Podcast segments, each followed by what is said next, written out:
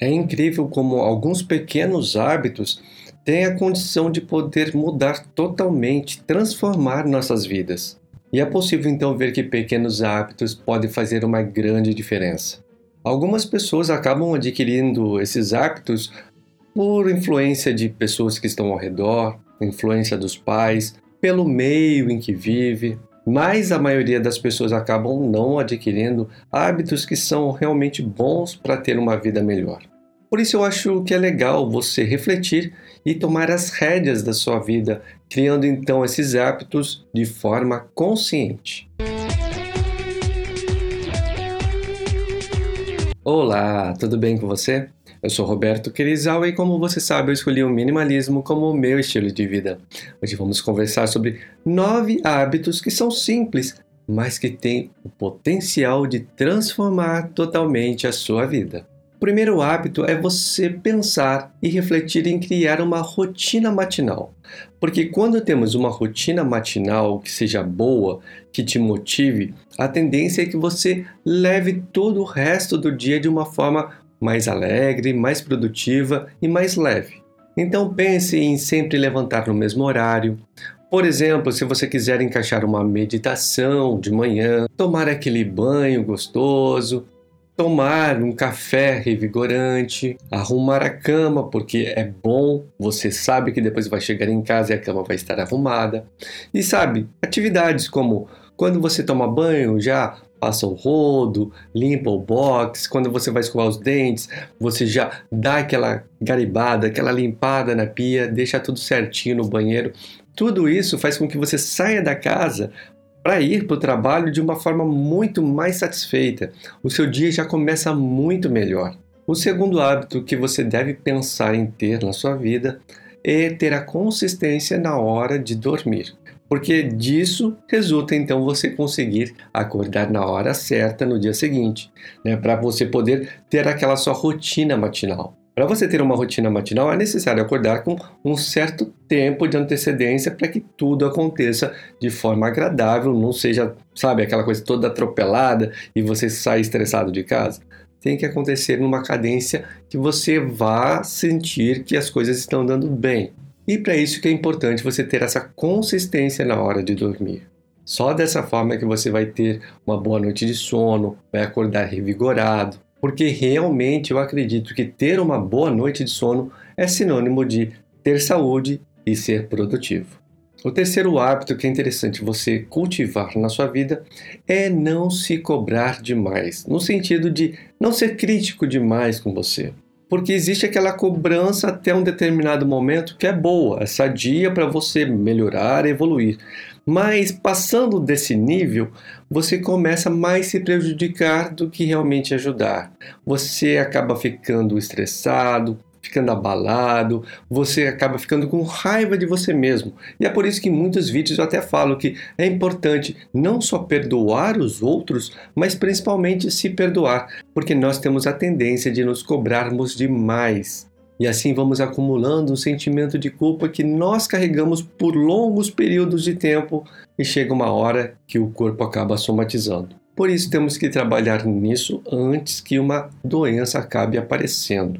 O quarto hábito que é muito importante você prestar atenção e começar a ter na sua vida é prestar atenção com as pessoas que você convive, as pessoas que você mais anda, porque é fato e como se fala, nós somos a média das cinco pessoas que mais ficamos, mais andamos. E se essas pessoas não são pessoas tão boas, pessoas que você se orgulha em estar com elas, que têm os mesmos objetivos e sonhos que você, vai ficar complicado. Pense bem, você se orgulha das pessoas que você anda? Você quer alcançar os mesmos objetivos que ela? Você pensa da mesma forma que elas? Ou pelo contrário, você acha que elas não são boas, que elas são preguiçosas, que elas são invejosas? Tudo isso influencia na sua forma de ser também.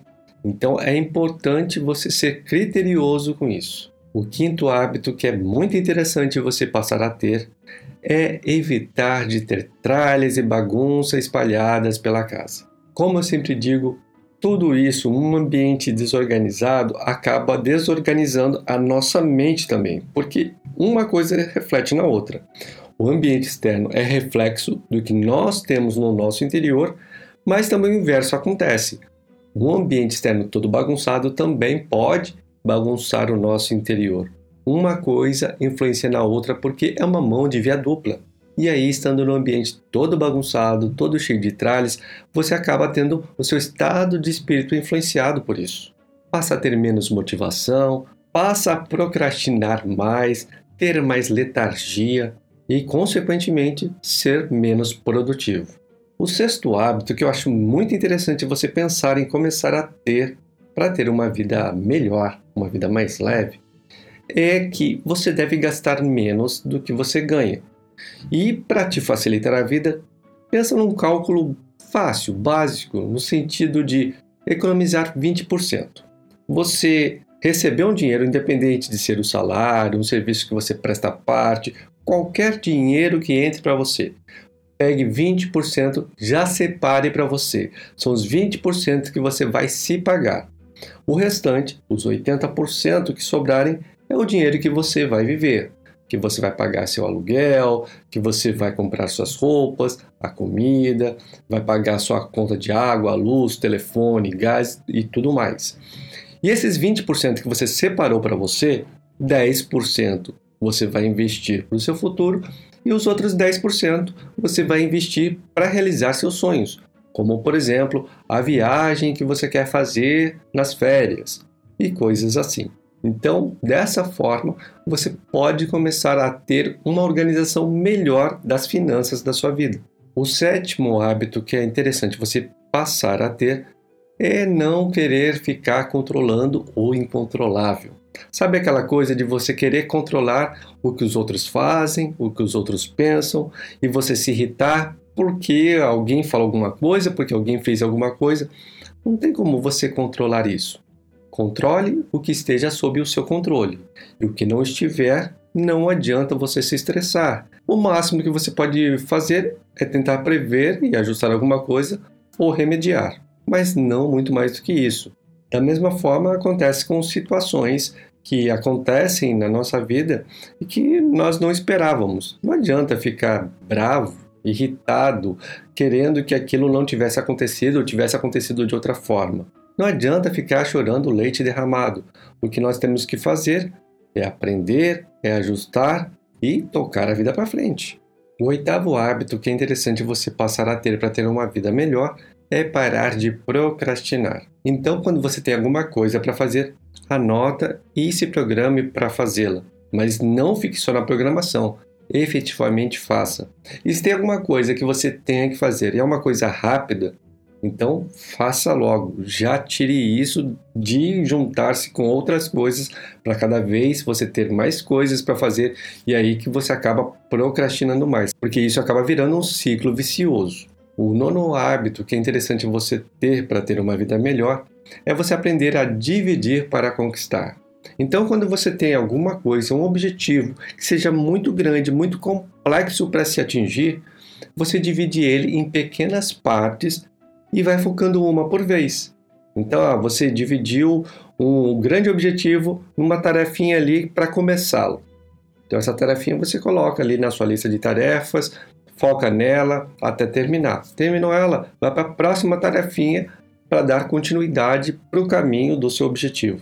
Dessa forma, você vai avançando gradualmente até a conquista total, porque só assim é que você realmente vai conseguir atingir grandes objetivos. Nunca se atinge grandes objetivos de um dia para o outro e de uma forma muito fácil. Isso é fato. E aí? Você entendeu que muitos desses hábitos são até coisas simples para se fazer? E é interessante que eles têm um grande potencial de transformar nossas vidas. Se você escolher apenas alguns deles para começar, já vai ver que vai ter um grande resultado. Mas uma coisa que você deve entender é que deve haver consistência. Não adianta fazer um dia ou outro. Tudo isso só se consegue bons resultados tendo consistência. Se você acredita que este conteúdo teve valor para você e pode ajudar alguém que você conheça, compartilhe como demonstração de carinho. Muito obrigado e até a próxima!